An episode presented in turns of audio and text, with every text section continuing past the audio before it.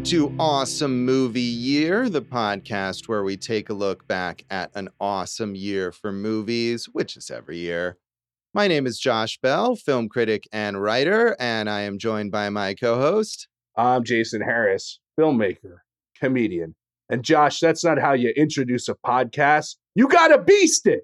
Beast it, Josh. Beast it. Beast it. Uh huh. Beast it. Okay. But are you done? Beast No, it. you're not done. I was waiting for other people to join That's in, not gonna happen. didn't. Beast it, No. Josh. Beast it. See? Beast don't it. think that isn't even really relevant to what we're talking about. I don't think that's what they do in this film, which is I mean, it's an entire scene in the film. What are you is talking it? Oh about? man, see When she's pulling apart the crab and You, Oh, and yeah, right. Dad gets You're up. and it's right. like, no, man, this no, hush puppy, beast this it. is such a forgettable film that I already forgot about that scene. Ah, boo to you. This is a good movie. What is this movie? Well, uh, in this season of Awesome Movie Year, we are talking about the films of 2012, and we are here at the Sundance Film Festival Grand Jury Prize winner, and it's the film Beasts of the Southern Wild from director and co-writer Benh Zeitlin or Zeitlin, Zeitlin probably. I think it's Zeitlin. Yeah, you're right. Yeah. Uh, Beasts of the Southern Wild. So you give it some emphasis just because you didn't like it, Josh. Don't take the audience out of it. no, no. It's a wonderful film. It's many people agree with you that it's a wonderful film, and uh, including, of course, the Sundance Film Festival, where it won that award, the Grand Jury Prize for Drama, as well as the Dramatic Excellence in Cinematography Award at uh, at Sundance. It was a huge film festival favorite in 2012. Um, a bunch of festivals and awards, including the Camera d'Or at the Cannes Film Festival, which is the award for the best first feature. This is, of course, the directorial debut feature from Benh Zeitlin. And uh, it went on to gross $23.3 million on its budget of 1.8 million, which is quite a good amount, I think, for a movie like this that whether you like it or you don't like it is clearly not like a mainstream kind of film. Yeah, I mean, it had all that buzz and, and everything. Josh at Cannes, it also won the FIPRESCI Prize, which we've talked about, which is given out from French critics to someone who is making a contribution to international cinema. It won the Ecumenical Jury Prize, which is the Catholic Jury Prize. And it won the Prix Regard Jeune, which I don't know what that is to you. Um, I'm not sure. Yeah, it might be um the uh, award for like a youth performance of some kind. Is it Ah. Jeune? J E U N? J E U N E. Yeah, yeah, yeah. That means young in French. So Oh, well, she won a lot of Yes. awards, uh, Quvenzhané Wallis. Also, Josh, Independent Spirit Award for Best Cinematography, Ben Richardson, who I think deserved it. The cinematography is amazing in here. And of course, Oscar nominations Best Picture, Best Director, Best Adapted Screenplay, and Best Actress for Quvenzhané Wallis, who was nine at the time, uh, the youngest Best Actress nominee. And at the same time, Josh, as we've talked about in Amour, the oldest Best Actress nominee ever in the same category. yeah, they were uh interesting competition there. And we did talk about that in our episode on Amour. And I think do they both still hold that record? Did we talk about that? I can't remember now, but probably. Let's say it is. I think so for Best Actress, maybe not for supporting. Right, yeah. Best Actress. yeah some of the other So- categories i think have different uh different record holders there but for that one Yeah. so And just just to put it out there, Argo won Best Picture. We know that, and that will be coming up this season. Ang Lee won Best Director for Life of Pi. Jennifer Lawrence won Best Actress for Silver Linings Playbook, and Argo won Best Adapted Screenplay. all more deserving than this film i think Man, this guy's just crushing it. Josh, here's one that I have a question for you. yes because I thought that Dwight Henry was amazing in this movie, Uh-huh. and he's the you know the dad who yells "Beast It," and uh, he did not get a nomination for an Oscar, but I thought he should have for supporting actor. Who would you take out, Josh? Christoph Wallace Swanton for Django. We're leaving him in. Alan Arkin for Argo. Robert De Niro, Silver Linings Playbook. Philip Seymour Hoffman, The Master, and Tommy Lee Jones, Lincoln. well obviously i would not take out any of them because i didn't care for this movie particularly and i i i mean i suppose dwight henry was fine i found the character kind of grating but uh I honestly don't even remember Tommy Lee Jones in Lincoln. So maybe if I had to take one of those out, I would take him out. But I, I don't want to replace any of those people with this guy. Dave, let's do the podcast without. I'm I'm being I'm being very negative. I I didn't hate this movie or anything, but this is a movie that as as a lot of the reviews mention that uh, whether they were positive or negative, I think this is one of those movies that because of the life cycle of it and this happens a lot, you know, it premiered at Sundance at the beginning of the year and it built this uh, massive amount of acclaim and buzz leading going all the way through these other film festivals and then into its major release and then into all these awards is that it gets a backlash over time. And so by the time it had a wide release to general audiences, um, a lot of reviews mention that there was this backlash to this movie or that it was a divisive movie. So um, I, I mean, I think that was sort of the the environment in which I saw it first, because of course I didn't get to see it until it was generally released here in Las Vegas, whenever that was, many many months after Sundance, and and so this is it's a movie that a lot of people had strong positive or negative reactions to. Yeah, so we're actually dealing with that right now. Obviously, uh, at the time of recording, everything everywhere all at once just won Best Picture a few weeks ago, and there's a backlash against that. Some of it probably valid, some of it just pure racism, like your backlash against Beast of Southern Wild. Well, some of the backlash against this movie might have accused the film itself of being not, if not racist, maybe racially uh, questionable. But um, I don't have any of that actually in reviews. Um, most most critics still, despite that potential divisiveness or the backlash, most critics were very positive about this film. I mean, some some extraordinarily positive, really. Um, so Roger Ebert was one of those. He said, "You can make Beasts of the Southern Wild into an allegory of anything you want. It is far too detailed and specific to fit easily into general terms. The bathtub, which is where the film takes place, is this place in this time, and how can it stand for anything else? This film is a remarkable creation, imagining a self reliant community without the safety nets of the industrialized world. This movie is a fantasy in many ways, but the authenticity and directness of the untrained actors make it effortlessly convincing. Sometimes miraculous films come into being, made by people you've never heard of, starring unknown faces, blindsiding you with creative genius. Beasts of the Southern Wild is one of the year's best films. And I agree with Roger Ebert. Sir. Well, you are in good company there, certainly. Yeah, but where do we know? Critic for Las Vegas Weekly. yes, I um, did not agree with him then or now. Josh, here's the point to me that stood out there is that authenticity. I when I watch this movie, I'm like, man, Zeitlin must be a native of Louisiana, whether it's New Orleans or somewhere else. He must know this community incredibly well.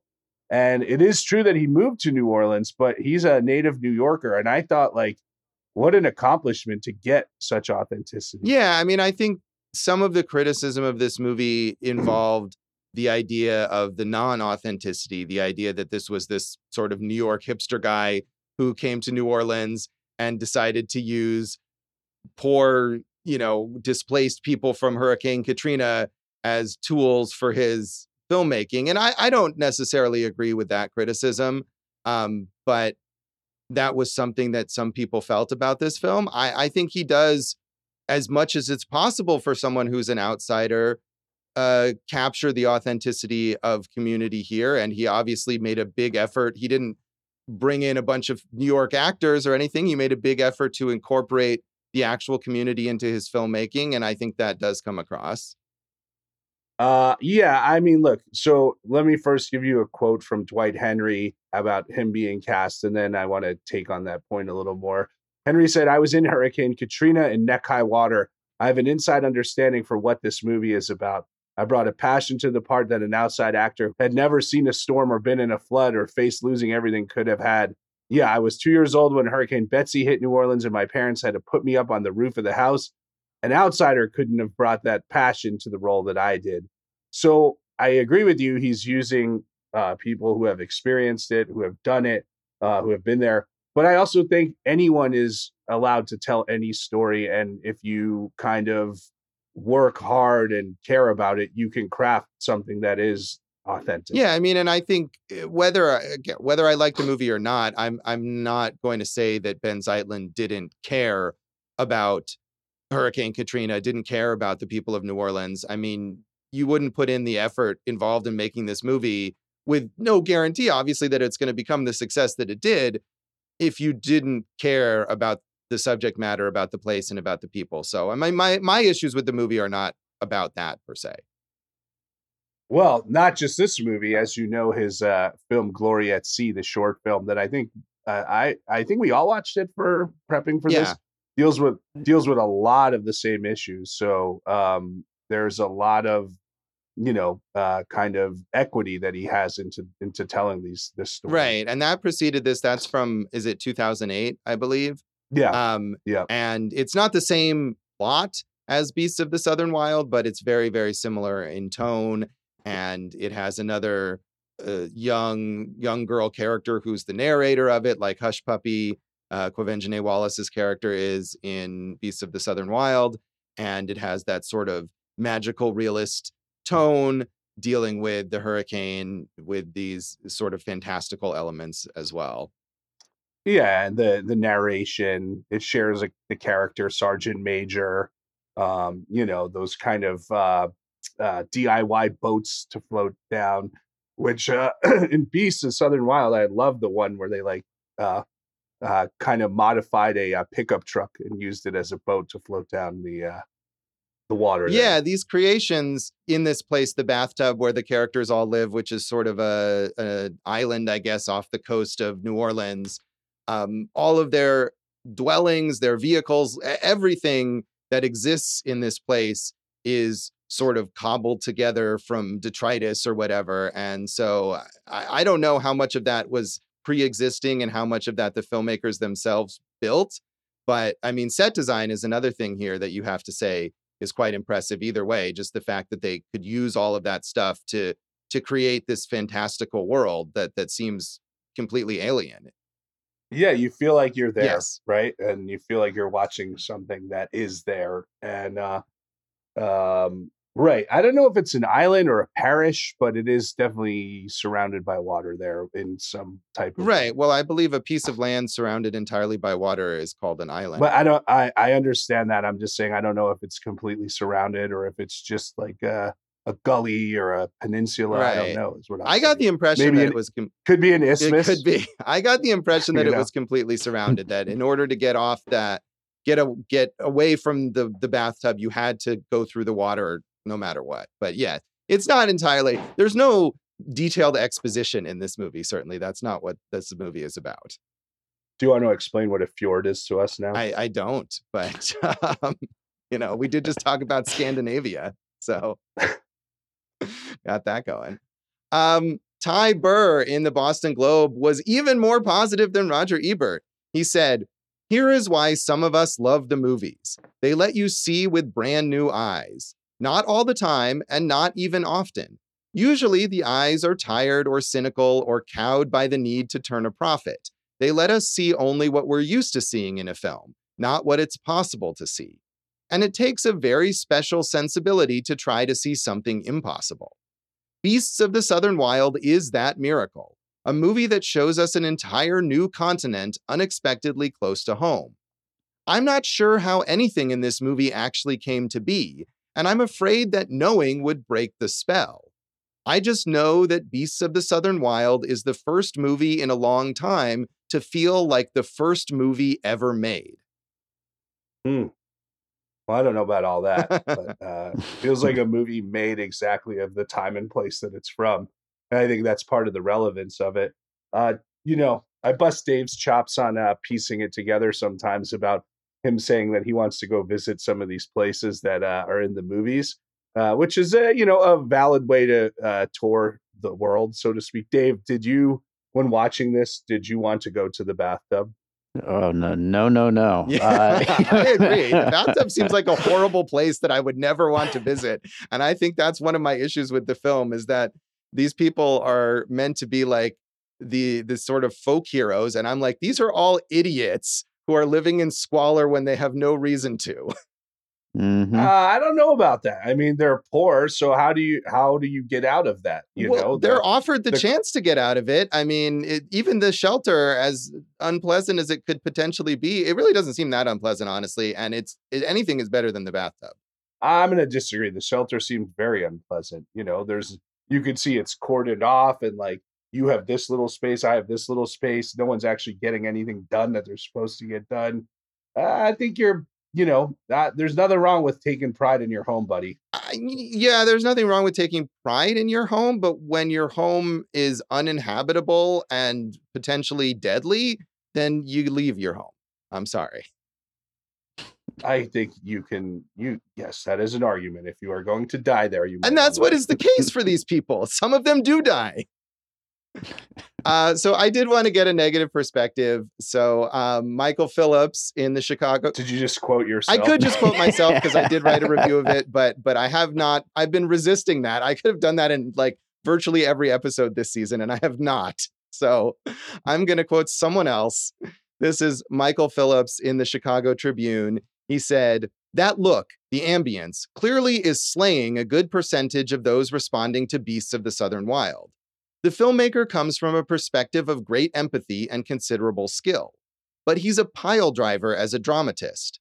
The film's screw tightening methods are so overbearing. The story, the characters, the little girl's plight have to struggle to breathe or develop anything like an inner life. The movie is an eyeful. The cinematographer, Ben Richardson, is a serious comer.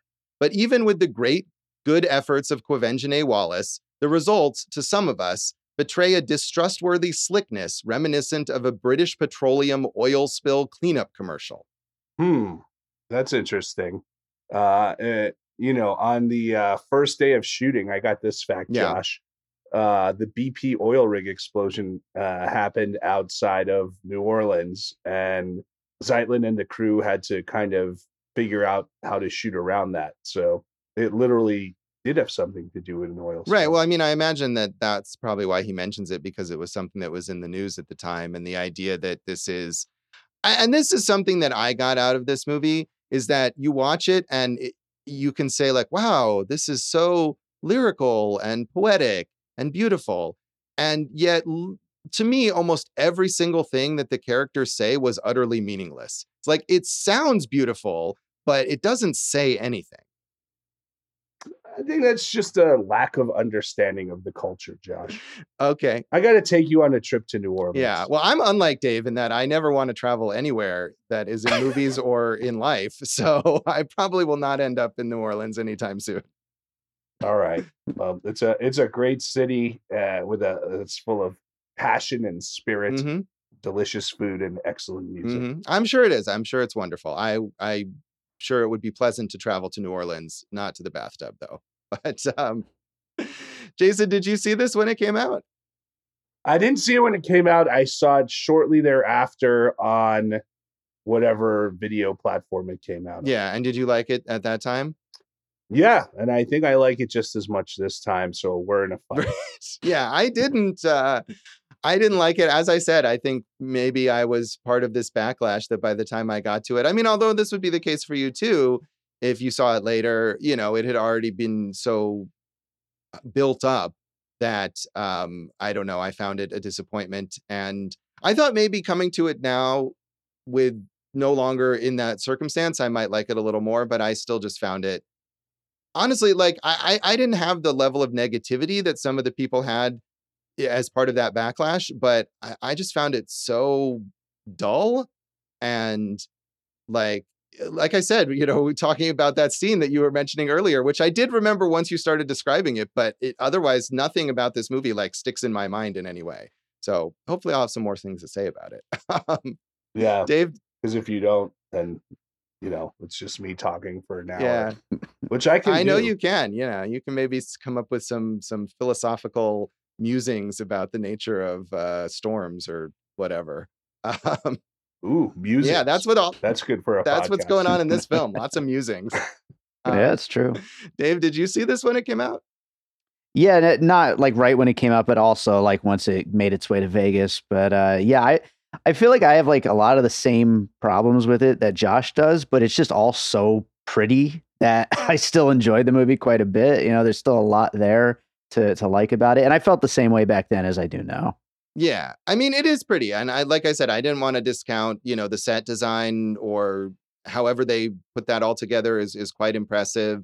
The cinematography does look really good. That was shot, I think, is on 16 millimeter film, and it's it's one of those things where you think as you're watching it, like, oh, this must have been just some scrappy little troupe that had a four person crew and put this film together. But as as we noted, it had a budget of nearly two million dollars. It was developed at the Sundance Institute, and just watching the credits, there's a huge amount of people involved. So it was actually, you know, is quite a large.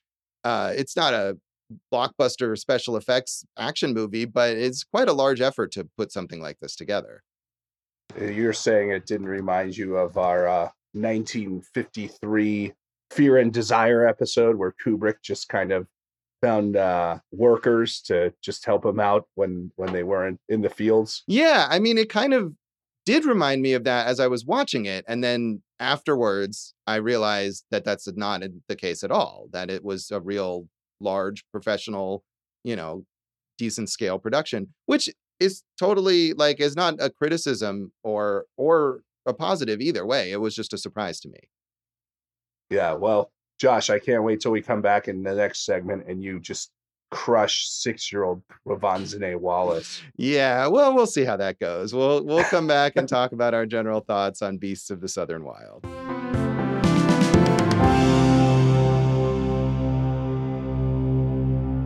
Welcome back to Awesome Movie Year. In this episode of our season on the films of 2012, we are talking about Sundance Grand Jury Prize winner Beasts of the Southern Wild.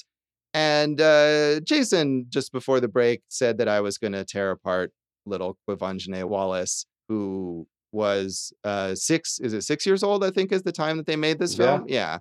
yeah. Auditioned when she was five. And uh, was nine by the time she was nominated for an Oscar. It's a long process there. But um, I, I, you know, as an actor, I think she clearly does what the movie is asking of her to do. So I don't know that she deserved to be nominated for an Oscar, but we've certainly seen movies with child actors that I found more irritating, I think. I think she's charismatic. You know, she she, you know, has to carry a movie here and there is that authenticity to her. I was reading that Zeitlin just like the fact that like at, in an audition they asked her like throw something at another actor and she said she wouldn't do it because it was mean and that you know all the all these things like she could burp on command they put into the movie.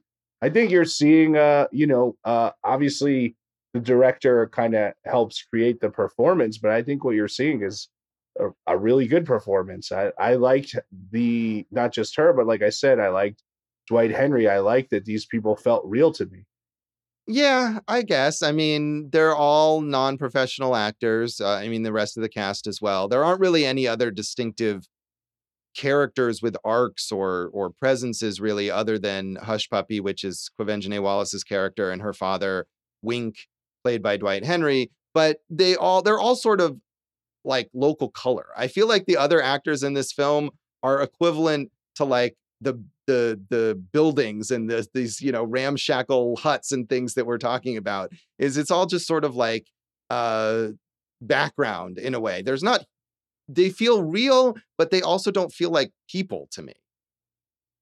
I i get what you're saying. I i just i guess i like that local color enough where i mean even the names i wrote down miss, miss bathsheba walrus little joe john baptiste peter t sergeant major i just liked how real that all felt to me. Yeah. I mean, and we should say though that like plot wise, this movie is not realistic, which I think is part of maybe the tension that to me is frustrating that the bathtub itself is presented in this, this sort of mythical way that as you start watching the movie, if you don't know that it's set outside New Orleans and it's a response to what happened in Hurricane Katrina, you might initially assume that this is uh, you know some kind of post-apocalypse sci-fi thing or some sort of like fantasy world a magical place or whatever and as the movie goes on you get that it's this allegory and and at least in in one segment where they go to the like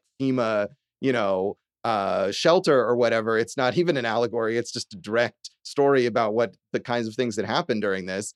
Um, but there's there's all of these fantastical elements. The title, you know, the beasts themselves, the aurochs or whatever, who are these like giant hog looking things that have been, I guess, sort of released from the melting ice caps, which we see in some stock footage. Is that is that what you feel like was going on there, Jason? I just thought it was meant to showcase, uh, you know, that nature can both be kind and cruel, and it just kind of, you know, their speed, um, kind of ramped up as uh, Wink was getting sicker. This idea of like that they prey on sick animals and that the environment was sick. Personally, I didn't. That was probably the least effective part of the movie for me. I didn't need any of that. Like, I'm not saying it was bad, but I just think like it was just there. Like, I, I didn't need those little interludes of uh, the running uh, boar type creatures. Right. Whatever, whatever they are, and and you know the payoff for them, I think, is pretty underwhelming. It looks cool. You know, it's one of those scenes where this is a, still a low budget film, especially in terms of, of special effects, and you see Hush Puppy confronting these giant boar-like creatures and and it, it looks it looks eh, good like they they put it together well but after we spent the entire movie with these periodic cutaways to these beasts slowly making their way toward the bathtub what happens when they get there is is like nothing and it's there's no payoff to it i agree with that I'm, I I uh, see Josh. I can criticize too. Of course, of course, and I can I can be positive too about this. Like, I mean, I didn't I didn't hate it, and I think it does have a, a, lovely look. I think it's also just incredibly repetitive. You know, watching that short film, which is 25 minutes long, I I thought, and is essentially the same tone and and kind of plot as this film. I thought I can take this for 25 minutes and not be frustrated with the sort of elliptical meaninglessness of the dialogue and the narration and the very insistent music or whatever that wants you to feel something and just kind of be swept up in it briefly and then it's over and then maybe when it's over after 25 minutes i think okay i don't know that didn't really there wasn't anything to it but it was kind of a nice experience but to sit there for 90 minutes really felt tedious to me and i felt the opposite i felt that this was more developed had a better pacing and tone. Like I felt this was an upgrade from that, which is what you want in, you know, going from short to feature. Josh, Ben Richardson really kicked ass here as the cinematographer. Yeah, I mean, it, it does have a really a good look to it, and that's not one of the nominations that it got at the Oscars. Um, I don't know if that's surprising or not per se, if he was considered to be in the running, but yeah, I mean, I would say those kind of technical aspects of it were more impressive to me than the narrative or the characters or the themes and it just isn't enough for me to hold on to again i feel like if this had been like a music video you know if this had been some new orleans jazz band or whatever playing a, a cool song for three minutes with images of this i would have thought beautiful i loved it but to try and care about hush puppy and her awful dad and whether he's gonna die. And and like I said, I mean, maybe it's cruel of me, but to me, like the whole time I was just thinking these people are idiots and I don't care about the bathtub. And I just think they should all leave because you know eh, the the idea of them and this is the sort of potentially condescending aspect of it is that they're treated almost like these these noble savages you know who have this more pure way of life and it's like no they're just they're just living in squalor for no reason. And I kind of didn't like these people and I didn't want the bathtub to be saved or preserved. I just think you're simplifying it too much. Like, what do you expect if they had gone to the FEMA tent and relocated? What is their future? Well, it's not to say that they have like a wonderful future or whatever. It's a terrible situation with no good outcome, but I can't see how staying in the bathtub is the good outcome. I mean, the place has been ruined. It's been destroyed. It's sad that it's been destroyed, but you can't stay there anymore. Right. The the land is dead. They they do have to move on from that at some point. I, I also want to say I don't think that Wink was an awful father. There's clearly mental illness there that's not being treated that maybe he doesn't even recognize. So it, it makes it a more complicated relationship than just saying it's a he's a bad dad. I mean, he can be both mentally ill and a bad dad.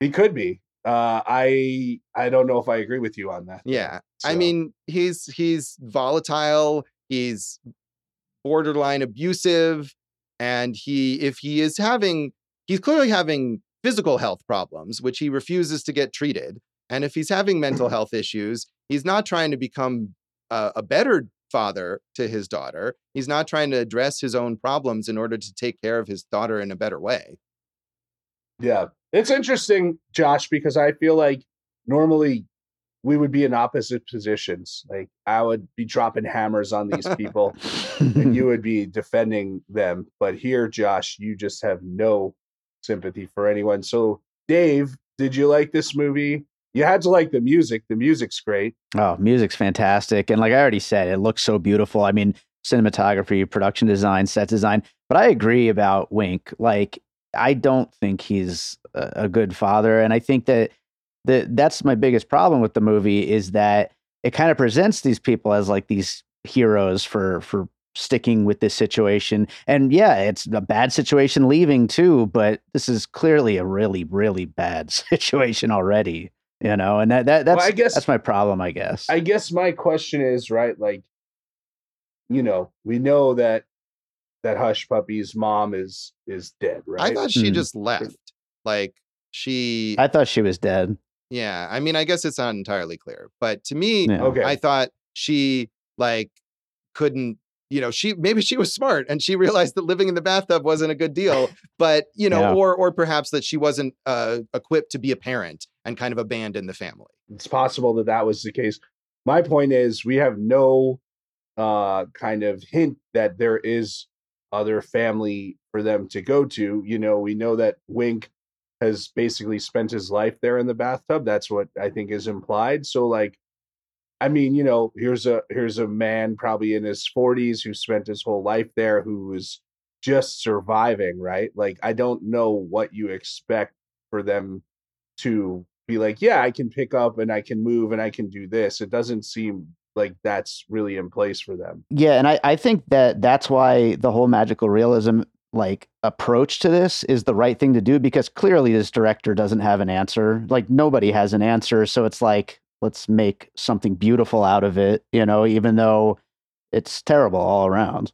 Yeah, I mean, I think part of the problem is that Jason is that you're not wrong about this situation from the perspective of the characters, but I think the duty of a filmmaker is to present it to the audience in a way that you can understand it, you can empathize. And I never empathized with these characters, and that's the fault of Benh Zeitlin. You know, that's not yeah, I did, and I did Yeah. though. yeah. Now, Josh, we didn't mention uh, the co-writer here, Lucy Alibar.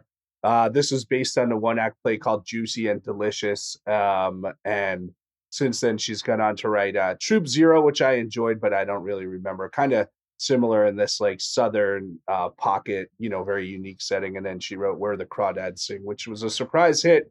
But I mean, obviously, you have to talk about like, you know, I felt like these characters, at least the lead two, were fleshed out in ways and and I wanted to see their story, but you you feel like it was a fail for both. Yeah, I didn't. I mean, they're fleshed out more than the other characters who, like I said, are basically not even people. They're just sort of like background noise or whatever. Um, but no, I didn't care about them. I wonder how it, I mean, I don't know how similar this is to the play. That's not something that we had access to, uh, unlike Benh Zeitlin's previous short film. Given that the short film is so similar to this, and that's something that he just wrote on his own, I would have to imagine that the play maybe has been adapted more, that it's it's been changed more so that it's his style rather than his style adapted toward what's in the play, but I I can't say for sure. Also, the fact that it's a one act play means I'm sure it's shorter than 90 minutes, and that's probably the right amount of time to spend with these people. I mean, again, I think again you're being a little uh, over generalization there with that because there have been plenty of short stories and one act plays that have worked as uh, feature. Oh, right. And there absolutely have. I'm just saying that in this case, the the material to me does not support a feature film. I laughed when after the flood, uh, when uh, Wink and Hush Puppy were out in their makeshift boat and they go to the bar, and I believe it's Walrus steps out of the bar and falls right into the flooded water. That was an amusing shot Yes, that was an amusing shot. And again, one of those things where you have to think about how did they set this all up? Did they deliberately like submerge this thing? Like it, it, it's something that looks very homemade, but if you think about it for more than a few minutes, clearly involved, a, a, must have involved a huge amount of logistical effort. And like the fact that I'm thinking about that as I watch a movie is not good for the movie, like narratively, but is what I found interesting. Well, and with that, maybe we should talk a little about the sequence where the kids escape from the FEMA uh, school and end up first on like a, a a trawler, and then end up on this like whorehouse barge, and that was an interesting sequence. Yeah, it was. Although I feel like eh, from the point that they end up going to the FEMA shelter, uh, it really feels like that to me is where I'm like, man, they're really padding this out to make this a feature film. They've left the bathtub. You know, the bathtub is such a distinctive place. That's where we're immersed or we should be immersed as an audience. And now we're in this like partially lit, i- you know, warehouse kind of place. And then, right. So that, that weird, I don't know, was it a, was it just like a strip club or something? There's no, there's no nudity or anything. I think it was a horror Okay. house. Yeah, whatever it Yeah. is, there's these these sort of paint, painted ladies, I guess, who are there. And Hush Puppy finds this woman who is not her mother, but she seems to sort of want to be like a surrogate mother of, of some kind. Yeah, she's getting she's getting a source of love that she hasn't had. That that you know she said like, you know, I could stay here or something like that or whatever it is. She she was clearly feeling that something was right before she had to you know decided she had to go back and take care of her own, as she says. So, um, I just want to say, Josh, um, the thing with the bathtub is like they did they were forced to leave, right? So like story wise, I get I understand why that's important. I I agree with you. I was more interested in the bathtub setting, but they were ripped from it and had to get back there, and I think that makes sense from a movie standpoint. So I think we're just on different pages here. If you want to rate this thing out of uh, you know five five crab dinners, I'm down to do it. Did that did that crab dinner, Jason, as a foodie, did that look appealing to you? I mean, I'm not a fan of it that way, but I, I, you know, just kind of a lot of people say the best way is you just catch them and eat them fresh like that. And obviously, in the bayou, that's a that's a huge thing. So, but also, I should say, not in my defense, in the opposite of my defense, I have a very hard time opening crab when I eat them anyway. So I'm not right for that. Um, meal. Yeah. Well, I couldn't beast it or do it the other way. I was just wondering because to me it looked like disgusting. And I wasn't sure if it was meant to be sort of grotesque. And, uh, you know, and I'm someone who, you know, is extremely picky with food. So sometimes I look at gourmet food and I think that would make me gag, but people love it. So I just wasn't sure how I should have taken that scene. No, I think I think that's just a lack of uh knowledge and I'm not insulting you just in that area. Like people love, you know, to go out, catch crab, eat them, crawfish, whatever, however it is, you can eat them all fresh like that. Yeah. All right. Well, you can. I So, I mean, I'm sure they were boiled or whatever. one would hope, you know, at least in reality, Yeah. if not in the context of the narrative. crab boiled, Yeah. baby. So All right. So five crab dinners, Jason. How do you rate this? I give it three and a half, and I'm going to continue to fight the good fight against you on this one. All right. Well, I'm going to give it two and a half. Like I said, I didn't hate it, even though I've been really down on it. I, I feel like it's a visually distinctive boar. So it's got something going for it. Boar, B O. Oh, yeah. It's a boar full of boars, is what it is. Dave, how would you rate this? I'm going three and a half, and Oh. uh, yeah, there's there's plenty to like here, even if I had some issues with it. Yeah. All right. Fair enough. We'll uh, come back in a moment and talk about the legacy of Beasts of the Southern Wild.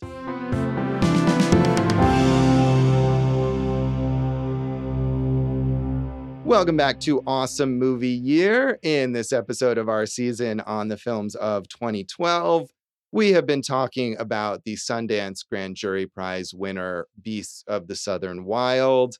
And to me, what was interesting about this legacy wise for a movie that that was such a huge sensation at all these festivals was nominated for four oscars which i forgot that it had been so heavily awarded i feel like the main legacy of this movie whether people liked it or not is that no one remembers it anymore this is a completely the legacy of this movie is nothing i feel like I, again, I think you're being too hard on it. I remembered it. Yeah, I mean, I guess I, I and I'm not saying that as a as a qualitative judgment of the movie. Even I just feel like a movie that was this heavily awarded and acclaimed should have had more of a cultural impact.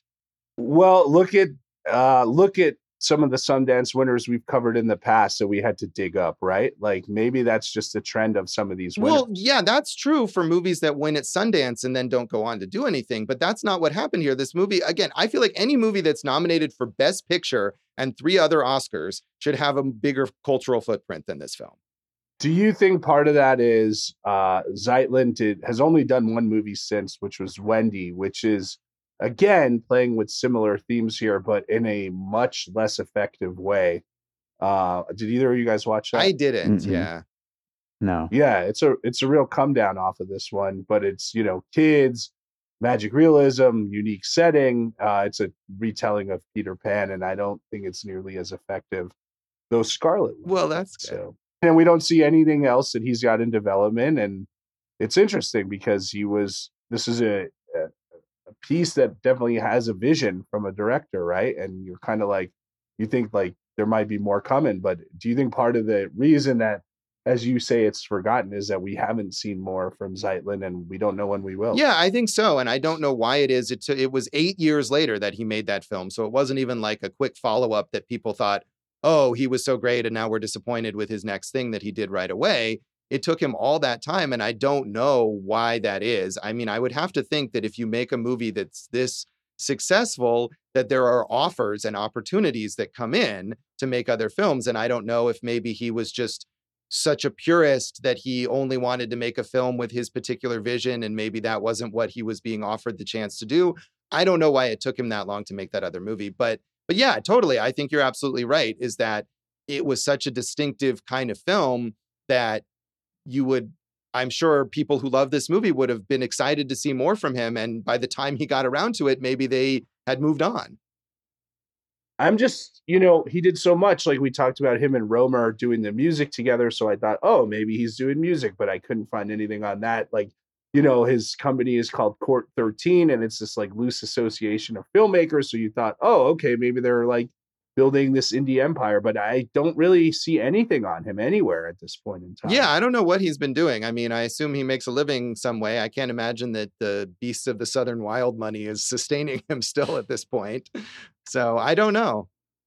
I mean, maybe he's teaching his parents. I think we're both like artist academics, and I, I don't know either. I will say Dan Romer did the music for Station Eleven, which I thought was really awesome and kind of fits in with this tone. And uh, also, he, as we keep talking about on the show, uh, Extrapolations now on Apple TV. He did the music there as well. Yeah, and I feel like Station Eleven, and I I know Jason, you've watched all of it, and I haven't yet, but I I've liked what I've watched. Is the kind of thing where it seems like the sort of project that someone like this could have gone on to, right? Where it's a more polished, Yes. you know, mainstream kind of story, but it deals with the, the magical realism and similar kinds of themes about displacement and disaster. And I don't know why Benh Zeitlin never got the chance or agreed to, you know, a larger kind of project like that. I don't either. Um, he would have been great for that. I think you're right, but um, that that was a great project anyway. So um, Ben Richardson has gone on to do some cool things. Wind River, Mare of Easttown, and as a DP, and I believe he's like DP directing all these Yellowstone spin-offs now. I mean, that's pretty good. Yeah. And certainly like that's what you expect. Something like this that that uh, you know, gets such acclaim that it it allows those people opportunities. Um Quvenzhané Wallis, of course, was the real breakout of this, getting that Oscar nomination. And she did uh, have some pretty big roles as a child star. The main one being as the title character in the remake of Annie, which is not good. I do not recommend. Um, I have not seen that, but she did get a Golden Globe nomination. whatever, Golden Globes. Um, and she's continued to work. I mean, she's only, I think, maybe like 19 or something like now. So she's still pretty young, but has gone on to more adult roles. She's a regular on the Apple TV Plus show Swagger, which I have not watched. And she was on American Horror Stories recently. So she's continuing her career. I feel like she's the one here who's managed to have a, a more sustained career. She also has released multiple children's books, and her up. She's in the upcoming project Breathe, which is another one of these kind of apocalyptic uh, hellscape movies. Air supply is scarce in the near future, forcing a mother and daughter to fight to survive when two strangers arrive, desperate for an oxygenated haven. Yeah, I can't imagine why there's so many apocalyptic narratives being made right now. What could that be about? so it's so wild, especially environmental apocalypses, yeah. Josh. Uh, both she and Dwight Henry appeared in 12 Years a Slave. Dwight Henry owns the Buttermilk Drop Bakery and Cafe in New Orleans and is supposed to play Marvin Gaye Sr. in Sexual Healing, the Marvin. Yeah, and he has a handful of credits as an actor, but clearly is mainly interested in uh, his, you know, bakery, which which good for him. Yeah, you know? that's right. Cool. And I think most so. of these people, you know, they're not the other people in this film. They weren't trying to pursue acting careers or whatever. It's not like this was it was just kind of a cool thing to do to appear in a film and then went back to whatever their regular lives were. Yeah, I will say Levy Easterly, who I believe played uh, Walrus in this one, was also in Wendy. I was trying to look for the actors who were in both, where he played the uh, basically the Captain Hook character. Oh yeah, there you go. Um, we you Jason, you talked about Lucy Alibar, the the co-writer whose play this was based on. She's continued to write plays and novels and uh, did write the screenplay for Troop Zero, which was based on a, one of her stage plays. And I thought you would you would like that movie, Jason. Is it not great? I did, I did like it. I just at this point, I mean, that was like one of those pandemic movies about like a little Girl Scout troop, I believe, or a Girl Scout troop who's like maybe not as um, financially well off as some of the other troops around, and I liked it. I just don't really remember it. yeah. Point. Well, something that's forgettable seems to be her MO. um, Big hit when the crawdad yeah. this past Dave, year, didn't you Josh. see that? I did. Yeah. That's, nah. All right. Nobody liked no. that, but no. it was a huge hit. So somebody so. liked it. No, no critics or film film no. geeks liked it, but the people liked it. Jason, the people. Yes. Power to the people, Josh. Whether in the bathtub, New Orleans, or elsewhere. Totally. So, uh, I, anything else on the legacy of this film you want to talk about? I mean, the fact that you didn't like it is a delight to me. so let's move on with our All lives, right. Josh. Well, I'm glad that I've delighted you then. that is Beasts of the Southern Wild. And that's this episode of Awesome Movie Year. You can find us online and on social media. Yeah, come and beast us online, guys. No, don't do that. Uh, we're at awesomemovieyear.com. It's awesome movie year on uh, Facebook and Instagram, awesome movie pod on Twitter. And I'm Jason Harris Comedy or Jay Harris Comedy on all the things. You can check out my new website, eatthiscomedy.com. My old website, Go for Jason, is uh is lost and boars are eating it, maybe. I don't know. but uh, I am Go for Jason on uh, Letterboxd, so that's a thing, Josh. That is a thing. Uh, my website also kind of lost, joshbellhateseverything.com. I am at Josh Bell Hates Everything on Facebook and at Signal Bleed on Twitter and on Letterboxd. And you can listen to our producer David Rosen's awesome podcast, Piecing It Together. Check out Piecing It Together wherever you listen to podcasts and follow us on social media at Piecing Pod. And Jason, what is in our next episode? Josh, are we doing Best Picture? We next? are. Well, I've already mentioned it, Josh. It's Argo. Ben Affleck coming back. Our second episode on a Ben Affleck directed film. Yeah, Ben Affleck joining a rarefied collection of filmmakers here on Awesome Movie Year. So tune in next time for Argo, and thanks for listening to Awesome Movie Year. Thank you for listening to Awesome Movie Year. Make sure to follow Awesome Movie Year on Facebook, at Awesome Movie Pod on Twitter, and at Awesome Movie Year on Instagram. And if you like the show, review us and rate us with five stars on Apple Podcasts.